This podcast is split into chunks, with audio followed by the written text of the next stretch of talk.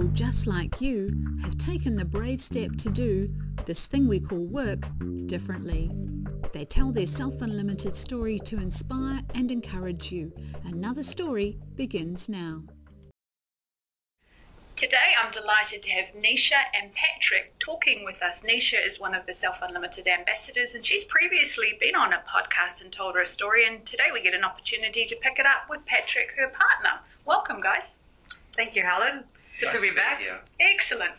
You've already been sharing with me some of the ideas that have been going on, but I think it makes a fascinating story, which is why I'm glad to have you here. So, Nisha, take it away. Tell us what's been going on since we last talked. No, will do. Helen, just for context, and, you know, if somebody had heard my previous podcast or is tuning in, I might just contextualize a little bit of the journey. So, and put some timelines to it to make it real. So in 2016, Helen, you and I spoke, and I literally started my Self Unlimited journey with, oh God, I got to do something differently with my life. Because, I remember that conversation. Yes, because I need to make changes, otherwise I'm going to be kind of stuck and not feeling good about it.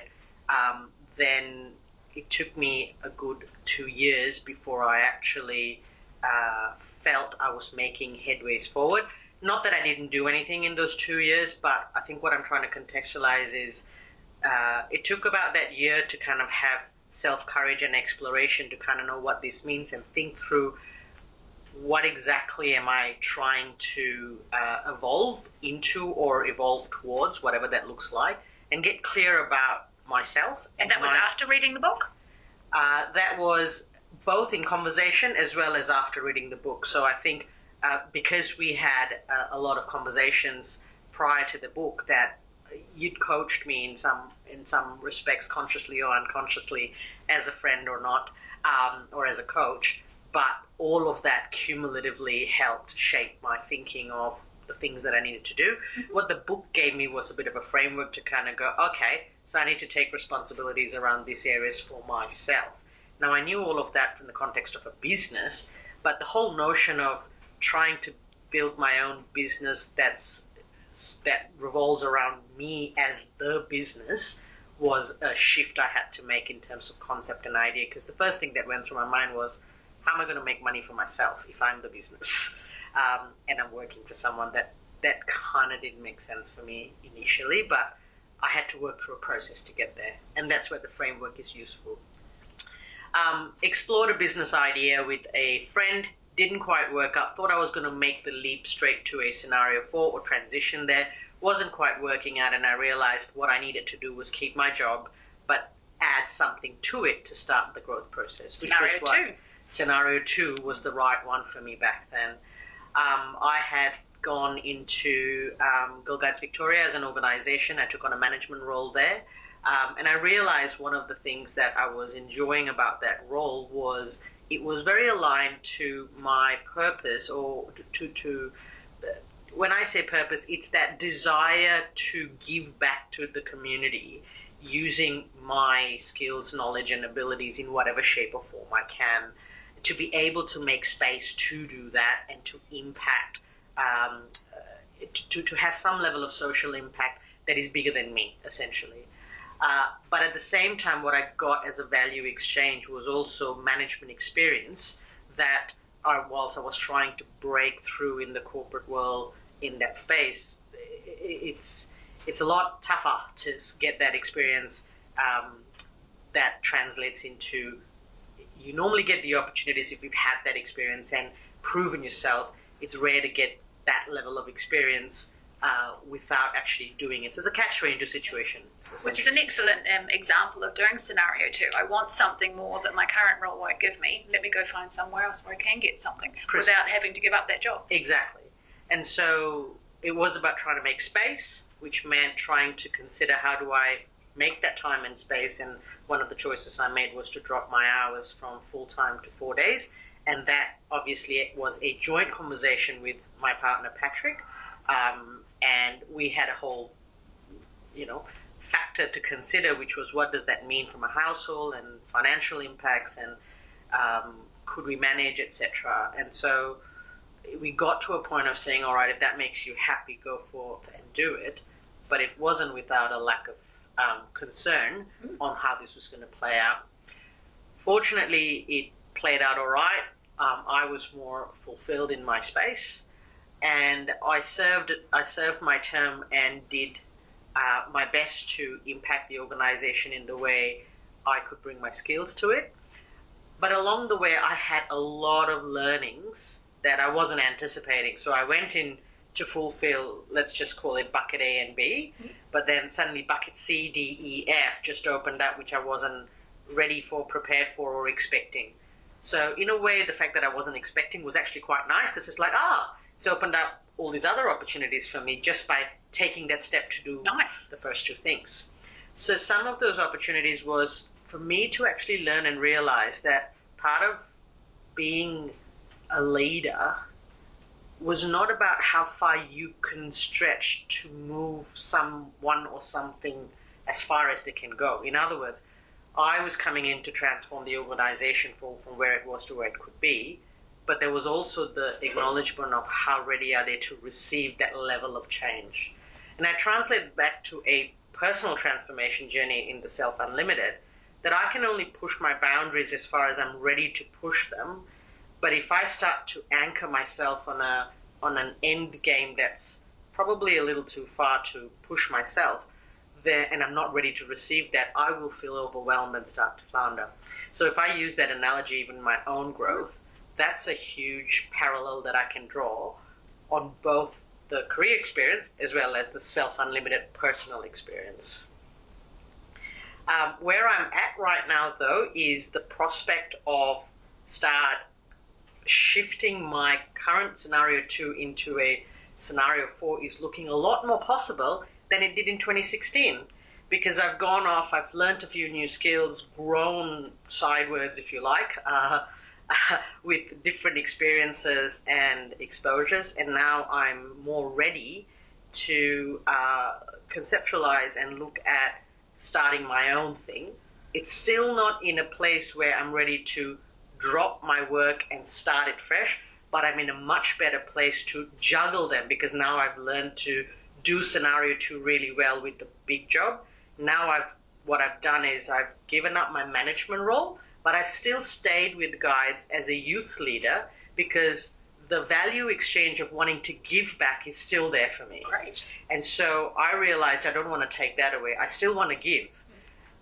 However, my need to have management experience is not as strong, because now I've got that development that I can actually go back and apply that without actually having a role that says I'm a manager.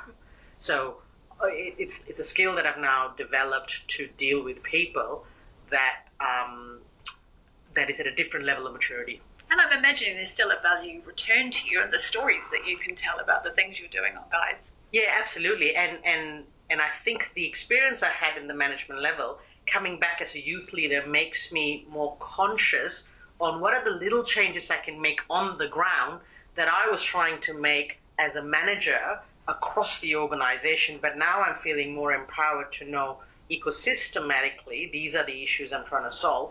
How about if I go back on the ground and do them little by little and start to create the ripple from the bottom now, rather than trying to push it down from the top. Wow, some big learnings. Yeah. So, you know, you can be empowered to be a leader irrespective of if you're leading from the top or serving from the bottom. It's about how you see the opportunity and where you see yourself being able to propel and make a difference and take responsibility for it. And that brings in a very strong thread about Self Unlimited, which is about leading yourself. Yes. In your own workspace. And of course your workspace encompasses Patrick. So how's it been for you, Patrick, watching Nisha on this journey? Yeah, look, it's been a really interesting journey. It was tough at the start, because I would say my mindset sort of going throughout my sort of work career has been sort of very binary, where I've looked at, you know, value for me is around, you know, the time and the effort that I put into work, and in exchange I basically get money. So it's all about that. And so then when Nisha was starting to sort of exercise more of a growth mindset and looking at other possibilities, so whether that was with the Girl Guides opportunity, and then that would look to take up a lot more time, and then reducing her hours or days from 5 days to 4 days, that really challenged me as well, because I was looking at it really from that exchange of, you know, time and money. And I was like, okay, going from 5 days to 4 days, that means you'll get less money, not actually realizing that actually that's a huge growth opportunity for her, which can open up into so many different ways. So I was quite fixated on that. Took a little bit of time. We had a little bit of disagreements, which I'll acknowledge. But where we got to was I was like, okay, I'm happy to take a leap of faith on that. And then what I really saw a huge sort of transformation in Nisha, in terms of her grabbing those other opportunities outside of work. And my mindset was always like, well, surely all your opportunities are at work. What's now happening? You're sort of volunteering. You've got this position here for a not-for-profit as well. But then I saw she was getting a lot more learnings. She was definitely improving in so many different areas. And it got me kind of thinking, going, oh, okay, this is really interesting that you can seek those opportunities outside. That she'd extended there, because many people think I'm in an organisation and I'm on a career track. And one of the things I talk about in Self Unlimited is that you have a workscape, and your workscape is bigger than the single role that you currently have in an organisation. So what's your workscape looking like, Patrick? Yeah, so it's been interesting because in around 2017, sort of midway through, I got presented with actually 2 job opportunities at the time. And what I didn't realise was the value that those future employers saw in me, because I was still thinking along the lines of, sort of my effort in here doing this. And one of those opportunities was actually at Cricket Australia, working in a bit more of a senior opportunity than what I had previously done. So I really doubted myself. And if I'm honest, on those initial interviews, the first one, I thought, I will never get this role, because I haven't demonstrated enough value, and I sort of put myself into a bit of a box. But as it turned out, my would-be manager thought I did excellent in that, and he could see really the value there. So to cut a sort of a story short, ended up getting that role. And then what it's helped me to provide is that there's a lot more value that I can actually provide than what I originally thought as well. And so what I have found is that previously in my career, I was quite technical. So I was a programmer, okay? So I did that for about 10 or so years and sort of gave that up and went into sort of more of a managerial, looking after teams. But what I found in the role at Cricket Australia is I've actually drawn on that technical skill set that I thought was long gone, and actually sort of renewed that. And I was like, whoa, I didn't realize I could actually do this. So bring back an old skill that you thought was kind of useless and actually can help you in this sort of new area. And how has the workplace responded to this? Yeah, really, really positively as well, because they've seen the different sort of energy that I'm bringing in as well, and seeking out a lot more sort of opportunities there. And it's really just generating a lot more value within the organisation as well. And I found for me sort of even branching out around the connection side of it as well, connecting with different people within the organisation and outside. So really looking at what are the different ways that I can look to generate value. I think that's been that huge sort of mind shift for me, and that's been partly watching Nisha as well, is not just being too sort of focused on this is the only value that I can provide, looking at there's actually other ways. And for me, the relationships and connections was quite an important one, where you can connect with others and you can generate value through that as well. So I've heard a few things come out there. You've been talking about relationships, which is one of the responsibilities, and I heard you mention the word renewal, which is another one of the responsibilities.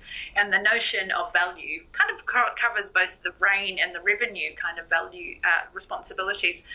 Tell me more about the sorts of things you've been doing in renewing yourself. Yeah, so for me, renewing has been really looking at some of those skills that I thought were potentially dormant. And really taking charge. And I guess a lot of it was about that responsibility in myself to actually revive those skills, as opposed to waiting for work to say, look, here's an opportunity where you could learn this and that. So the big mind shift for me was taking that responsibility for myself and seeking out those opportunities. And I think the nugget for me, which I'm happy to share with people, is once you do take that responsibility, you wouldn't believe the opportunities you can find. Because previously I had that belief set where work will provide me with those opportunities, and I've got such an amazing manager who's very hands-off, and that was difficult for me because previously I always had managers who were quite hands-on, who would guide me, and I guess that was unhealthy for me because I then put the responsibility at them, which is quite unfair because they've got their own things to deal with, their own growth. But once I put that with myself, then it was like, oh, I'm in charge of that. and you can actually find those opportunities as well and not wait. Otherwise, you're kind of stuck in that limbo as well, and you get stuck in a rut as well. Wonderful story. Nisha, any thoughts about what Patrick's been relaying in terms of what it's meant for you as yourself and as the couple? Look, I'm sitting here and listening to him talk, and I have to be vulnerable in this moment and say I was a little bit teary-eyed just hearing how much he's grown, because to be really honest, in 2016 and 2017, this was a very different conversation. If anyone wants to go back to my podcast, and I had described it that when I said, I want to look at something different, it's like, can you reconsider what you're considering? Because it was just such a non-conceivable notion at that time. But as you've just heard him speak, he has opened up to such a world of possibilities, which now allows us to actually co-create and collaborate to think of what more possibilities, whether it's for us individually or collectively. And this podcast for us to come together to share is one of those things that we went, you know, we don't have to do this as a solo thing, but there's a story for me, there's a story for you, but the story as a collective is also there for us to take it out there. Because one of the benefits I think that this has ended up doing for us is watching me grow has allowed him to open up to the possibility of growth. Having him, when he made the choice to choose to grow and embrace those opportunities, he had someone to look back and go, hey, how would I navigate this? Because you've gone through this previously. Mm. So in a way, he almost had a coach without going to look for a coach, because he was living with someone who was embodying the values and living it. And I think the key message here is you don't need a title to be a coach or a brand ambassador. You just need to live like one on a daily basis and learn through your own experience on how you have chosen to go down a path of empowerment. And when you have made that choice, anyone in your circle of contact or your network who chooses to tap you on the shoulder and say, how do I break through this? If you choose not to hesitate and just share where you were at and what your journey was about it, then you're actually inadvertently enabling another person to take responsibility to become unlimited themselves. And, wonderful. And that cascading effect is, I think, what I see the value more than anything about the whole concept of self-unlimited. Because if each of us took responsibility for what we valued and what we needed and wanted, and we were clear about what our boundaries were, to actually come to the table to negotiate what is the value exchange. That does not sound like, I have these skills, how much can you offer me, and what does that look like? But we have a very different conversation, and we are clear when we are going for a job to say, yes, I have the skills, and yes, you're going to offer me money, and there will be an exchange there. But here are all the other things I'm looking for. Are you the organization to offer me that? Yes, no. If you're not the organization, where can I find them? Do I need to shortchange my relationship with you just because you can't give me everything? No. Why can't you set up a network of different avenues for you to be fulfilled for the things that you need to grow?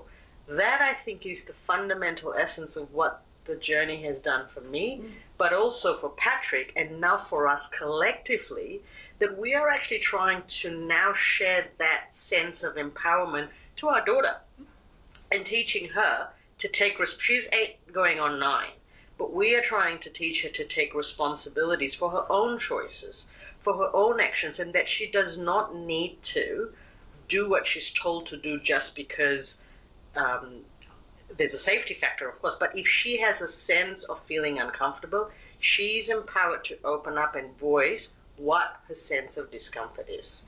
And then she can express what her needs are, which is the value she's looking for, and we in return respond to her with, here's our needs, the value we are looking for, and we actually have a value exchange that does not have to look like money and time. Mm. And so we've started to live in a household, if you like, in a very self-unlimited manner, both in ourselves and as a collective. And I think that's pretty empowering. Wonderful. And we're having this conversation just at the point that the value exchange cards are going to be launched and out there and available to everybody. So perfect timing for this discussion. I'm wondering, are you using that language with the people that you're working with, this value exchange? I have started to use that, and recently, Helen, I got you to come in and talk to the Young Professional Network at AusNet Services where I work in, and it was wonderful to see the youth of today open up to the possibility of looking at value exchange differently than currency and time. And I definitely bring that language a lot more now, especially having been introduced to that.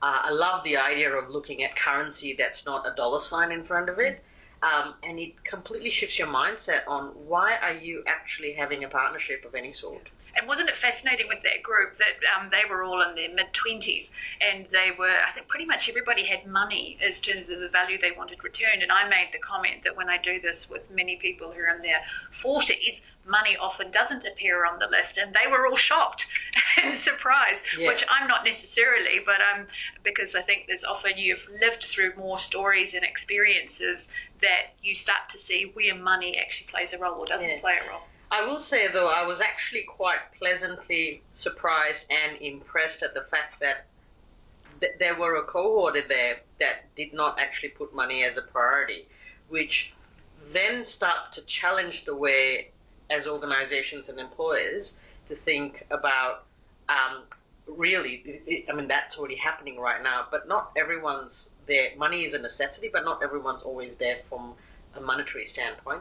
And this is where we have to take that responsibility to fulfill that, not rely on an organization, because an organization will have to be commercial. So being dependent on an organization to fulfill all our needs, it's not the way to go. We have to acknowledge and accept the fact that the organizations exist for a certain commerciality. There's nothing wrong with that.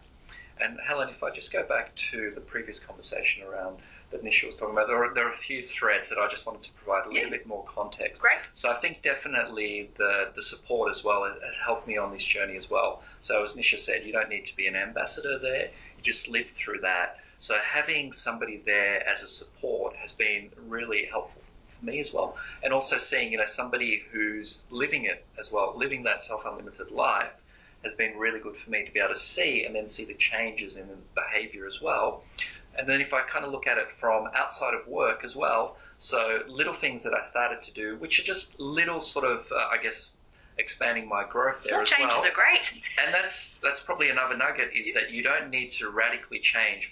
For some people, they might need to, say, radically change their work environment or whatever it is, you know, start a business and so forth. And for me, it was just the little changes. So a really trivial one was carving out time for fitness, right? Because we all have that excuse, too busy, not enough time, it's too cold outside. And then I just started to change my mindset to go, well, I want to do some running. And then where it worked for me and sort of seeing Nisha is that I was very clear on what I wanted to do with running, and then not being afraid to say, I'm going to carve out this time, this is for me, and having those conversations and then allowing us to then plan for that as well. I'm going to run on this day, and then we just adjust our schedule. So by being clear on what it is I want and setting the boundaries, it made it for a very easy conversation. Nice. Whereas if I was very ambiguous, she'd have to second guess, and then it became quite. Oh, but you're not one of those mind-reading couples? I wish. But the other thread as well, you talked about the value exchange around money as well. Like, it's really interesting. And for our daughter as well, as we're raising her, is to realise that it's not all about, you know, once you finish school, get to university, because we're on such a mindset, it's about money. Mm-hmm. How much money are you going to earn type of thing? It's like, no, think of it from a growth and what are the opportunities and what is it that you like? So what is the value you want? Mm-hmm. How do you want to be perceived by people in the world? You know, what do you stand for? And how do you want to operate as well? And so I think in this generation especially, you know, we'll see this big shift where people are not looking for that stable job that they're going to work till 65.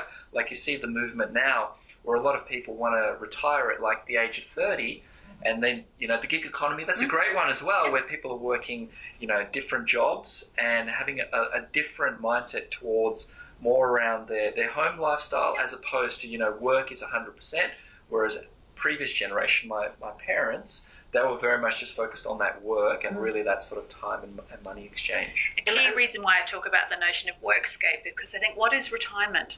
And part of the value exchange too is I started work, and air quotes, when I was 17. I expect that I will finish work sometime around 1995, and that's not the notion of I'm going to give my time and expertise in exchange for money. It's I'm going to be doing something to occupy my time, something valuable in the world, and it may not look like work, and that might just be from a personal choice, but also the world of work is changing and the different trends and forces that are going on. Who knows whether there'll even be organisations employing people in 20, 25 years, that yet still I'll have a desire to contribute or do something with my time and my expertise. So where might I do that, and what might that look like? And that's why I'm challenging these notions of what is work, because particularly, as you say, people who are entering the workforce, it's like, well, the idea, I know what a job is, I know what work is, I know what a career is. And yeah, for me, introducing that word workscape and saying, actually consider this as a very different kind of space in which you navigate. Yeah, no, that's a really interesting point about that workscape. And I'll dovetail a little bit. So Nisha's obviously gone for the Girl Guides as well, and what's happened to me for the very first time is that I've actually had a workscape as well, in terms of I started to do breath work, which is just a different way to be able to help me to become a lot more grounded. So I did that for myself as another mindfulness activity, but what I've found that's actually happened from that is an opportunity's been created where I've recently gone on a 3-day facilitator course. And what that's looking like is that could be potentially another work opportunity for me. But the difference between sort of my current job is it's not money driven. It's driven for different purposes and different reasons. That yes, there will be a money exchange, but that's not the primary focus of it. And it's really opened up my mind that work can come in many different forms, shapes and sizes. Yes. Then the main thing is to be open to those opportunities and break that mold where, you know, work is that 9 to 5 days. Actually, it isn't. Work comes in different forms. And this coming from me, you know, in that sort of 2015-16, I would have not been open to it at all, whereas come now 2019, I'm really open to it and quite excited. And then now with Nisha as well, we're looking at potential opportunities that we could start a business ourselves as well. And once again, it's not driven by money, you know, it's driven by a particular purpose and a particular value. Yes, there will be money that comes in, and money will be a factor, but it's not the biggest deciding factor. So I think that's a real sort of lesson for me that I'd like to be able to share with your viewers, is just don't view money as the big deciding factor, because it really isn't. And if you view it, then unfortunately you're going to be sort of quite closed down if that's it. Well, one of the things I say to people is, what if we actually had a world of universal basic income?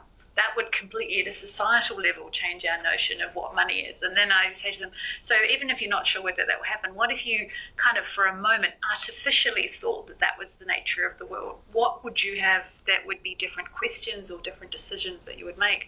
One of the things I think you said, and I got a lovely image in my head about breaking that mold, because I think there very much is a sense, almost like cookie cutter or, you know, plastic injection moulding. It's like the mold has been determined, insert and fill the mold. And I think, yeah, the breaking of that mold says, oh, actually now there's space to move into or expand into or see that I didn't actually see before. And I think for me, a key aspect of the Self Unlimited is see the world differently. There's other ways to see it.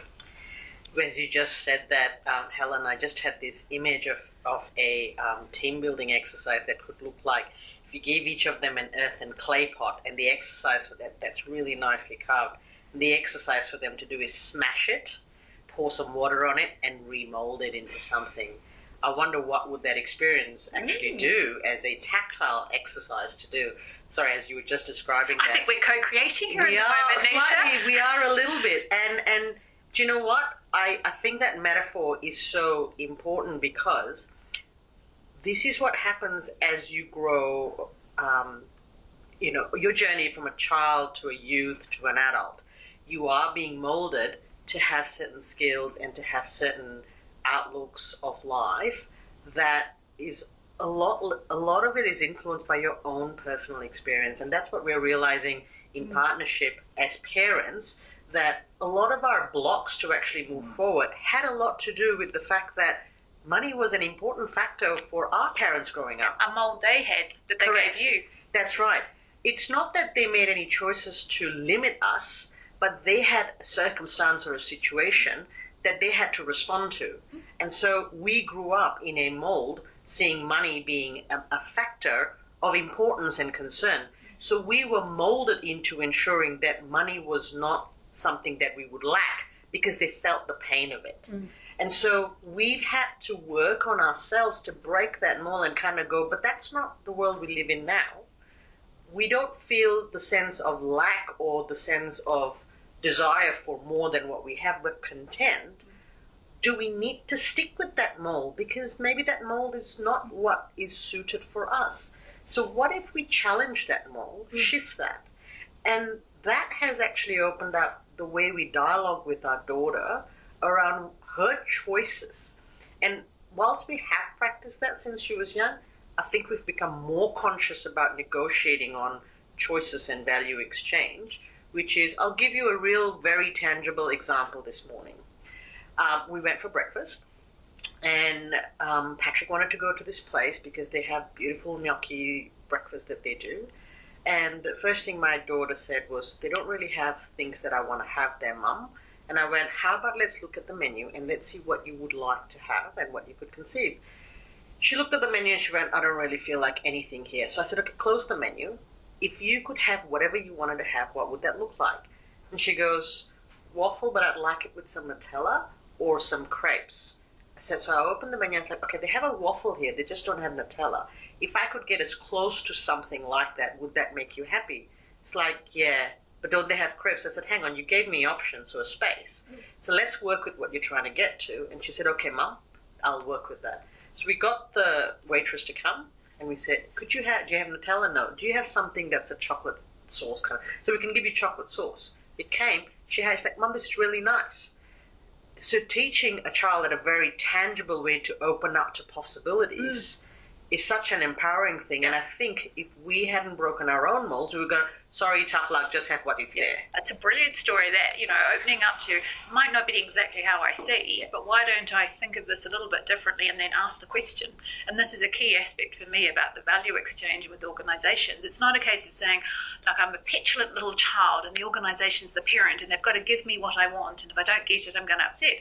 Organisations are going to serve their own interests and the reason they exist to be. And they should. And they should. And they absolutely should. But equally, we should the same. Correct. And I think that's the part that's missing. We're so often like, well, the organisation wants and gets, oh, I must just fit into that. And yes. For me, the self-unlimited message is they're allowed to have what they want and be what they want. There's a reason they exist. There's a coherency in that. Yeah. How do you think what you want and then figure out a way to have that conversation? Yeah, I think a key one there for me is really resonated as I heard you both dialoguing was also don't wait for things to happen, you know, think about that they've already happened for you as well. So stop waiting for, I'm going to get that training course or I'm going to get that bonus or whatever it is. It's really around you taking that responsibility and around going for those things. Don't wait for things to happen on the outside, waiting for these events, but that's actually for yourself to be able to trigger those as well. Particularly, it's important. I think a lot of people think, I will feel valued in an organisation when they step up and give me the value. Right. It's like, but do they know what's valuable to you? Possibly not. Have you asked for something that looks like value? And I think many people think, oh, but they'll never do it. You don't know until you ask. And what I have found is that often there are many employers or managers who are like, well, we have options, but our staff are not talking to us about this and what we might do. And I'll just take that one step further. Development in an organisation and, you know, in the context of organisation development and learning and development as well, there is that rule of 70-20-10. 70% of your learning and development happens on the job, 20% through your network and your relationships, and 10% through a formal development course of sort. You have, as an employee in an organisation, a 90% capacity to grow. All you need to do is get clear on what do you want to grow. And if you are clear enough to be able to articulate and clear enough to negotiate, to be understanding whether the opportunity is in the organisation and you need to seek it out, you suddenly become fundamentally empowered to grow in whatever way you want and have a balanced and happy relationship with your organisation as well as yourself. And that, to me, is a huge sense of empowerment that you're not constrained by. Yeah, and I think this has triggered a really interesting conversation that I had with my manager and a few of my peers, was where we looked at career development, and we ran a recent engagement survey, and career development sort of opportunities at the scale sort of went down, so people felt that they weren't getting those career opportunities. But my boss sort of put it wonderfully and elegantly around, don't think of, we should tell our people not to think of career development as climbing the ladder. So, and he gave the example for himself where he's at. For him, there is no next position, right? But he doesn't have that mindset because he realizes there's all these other opportunities as well. And we can support our people to grow their skills where they can find an opportunity in another organization. And that's entirely okay, because we live in a world where retention, is lower and people tend to move around, and that's okay. So we should have those conversations with our employees as well, that, look, you're not going to be working here for 30 years, 40 years. That time is over, where people used to, work somewhere for their whole life. And there's nothing wrong with growing your skills that sets you up for the next career. And you, as an employee, you should take that responsibility, have that conversation, and you'll be surprised. Nobody's going to sit there and go, I'm not going to help this person because all of a sudden they're going to leave. They will, of course, support you, but it takes courage to have that conversation and take that step. But it is about that responsibility that you need to take. I love it that manager that you're talking about recognised that. For me, it becomes more about what more stories can I create? And it's not necessarily about that I get a new skill. Sometimes I just want to exercise a skill that I have and do it in a meaningful way, or be a bit playful with that skill and take it out for a ride because I've not used it for a while. Yeah. Or I actually want to mix a few different skills together and see what I might create, or might simply just want to collaborate with some other people using that skill that I've already got. And it becomes for me about the creation of different stories. And so I see it more about, can I make more stories that I can then share with people? And about us being very pragmatic, it could be at the point of another gig or another job. I've got a series of stories to tell about some interesting things I did, and I think that's far more interesting. Right, I'd like to give you my resume, and here's the 5 skills I've got and the 10 certifications. It's far more interesting to hear a story about when I took and used that in some way. And personally, from my experience, those that actually empowered me to grow without the constraint of having to stay got my loyalty and my goodwill enough that I chose to stay, because I realized that the relationship I have with them is vested in my growth, not my position to serve their need. And Helen, that's a great point. I'm here today with you and continuing my journey, because that's essentially the relationship you and I have had, where your conversation with me at the start had nothing to do with me serving a need for you, but it had everything to do for you to trigger my thinking about how I evolve and expand. And that has been invaluable as a catalyst on this journey for me. Particularly because I remember there was a seminal conversation where you were talking about you would like to have an opportunity of X, and it wasn't happening for you. And I was aware of the organisation which you were talking about, and I could actually say to you, were you aware? I've been in 3 conversations where some opportunity like that's been presented, and each time people have said, oh no, Nisha wouldn't be a fit for that. Because one, they had no idea that that was an opportunity you were seeking. But as I also said to you at the point in time, were you letting them know that you were actively seeking those kind of opportunities and wanting to grow, and that disconnect? And it was just one of those seminal moments of that, how often people can want something, but the other parties don't know about it and therefore aren't creating the possibility for it to evolve or to even see it. Thank you for being disruptive, Helen. It was a disruptive moment, wasn't it? It was a disruptive moment, but I'm utterly grateful for that disruptive moment. You can just see the catalyst effect it has had, not just on me, but my family. Yeah. So just as we're closing, you've been here talking today as a couple where there's been this impact. Is there any advice that you might give to others who are contemplating a self-unlimited journey, just either by themselves or what it might be for the couple story? Would you like to go first, Nisha? What, no mind reading? I think my advice to couples who are either one or the other or both are considering the self-unlimited journey but finding it daunting, my biggest advice would be vulnerable and sit with yourself and get clear. definitely use the 7 responsibility framework. I think it's a very empowering framework. And when you're going through the process of thinking about what do you put in those, draw a box that says, here are my constraints.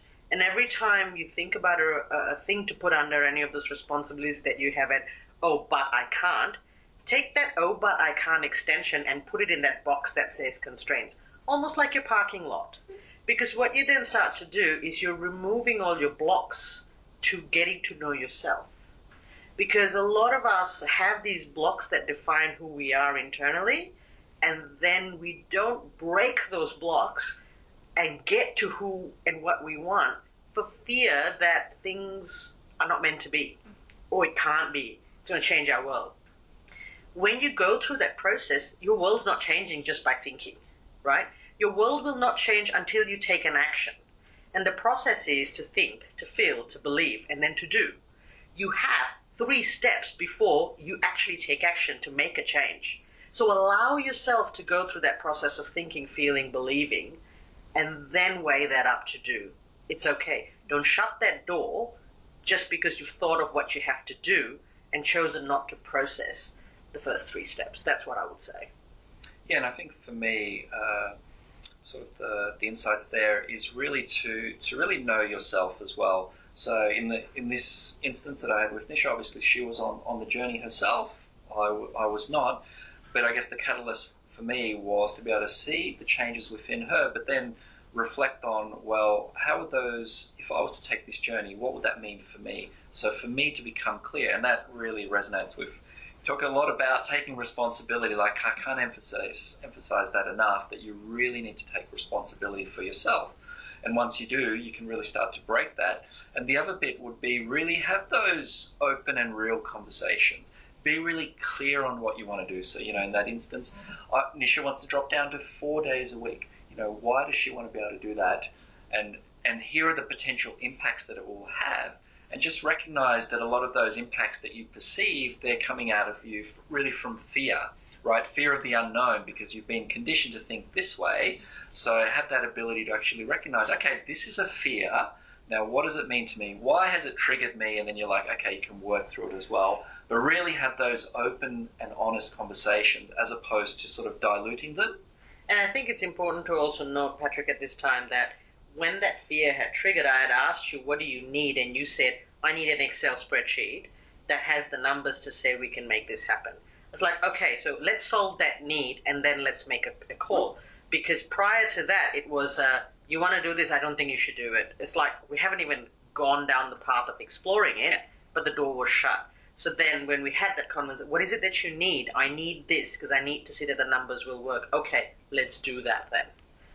So it sounded like a little bit of a thought experiment before you actually committed to doing it for real, just to tease it out and make some things a bit more tangible and real. I think the thought sat there for a very long time before it actually became real. That's honest. That's honest. Brilliant. Yes, but I think allowing the thought to sit there long enough and make us uncomfortable enough to finally go, okay, it's been there long enough.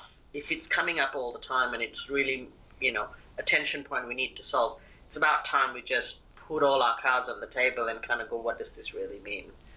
I think the theme that comes through about all of this is it wasn't just about for the reasons of pain or disruption or change. It was that a sense that there could be something better. Yes. 100% agree. Absolutely. Yeah. And sometimes that sense does not come because you can conceive what something better looks like. It comes in the shape of this doesn't feel right. Yeah. So it's just that sense of, I'm ticking all the boxes of why don't I feel like this is working for me? And just that mere, and you know, it's easy to turn around and say, it's because so-and-so did this, it's because this is the, you can point the finger at any number of things and say, that's the reason you're not feeling right. But the journey we've been on suggests that that's absolutely not the answer. If something's not feeling right and you're not actually feeling engaged, it really has nothing to do with anyone around you. It has everything to do with you within you.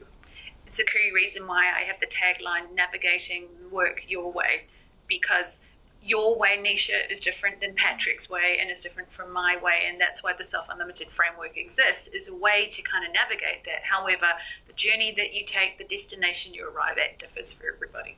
Yeah, I agree with that. 100%. Thank you so much for this opportunity to talk. It's been great to hear your story. Thank you, Helen. It's been a real pleasure, and it's been so lovely to be able to do this with Patrick. Brilliant. Thank you. Workscapes are changing everywhere. For more goodness to change your workscape, visit www.beselfunlimited.com and follow us on Twitter @beselfunlimited.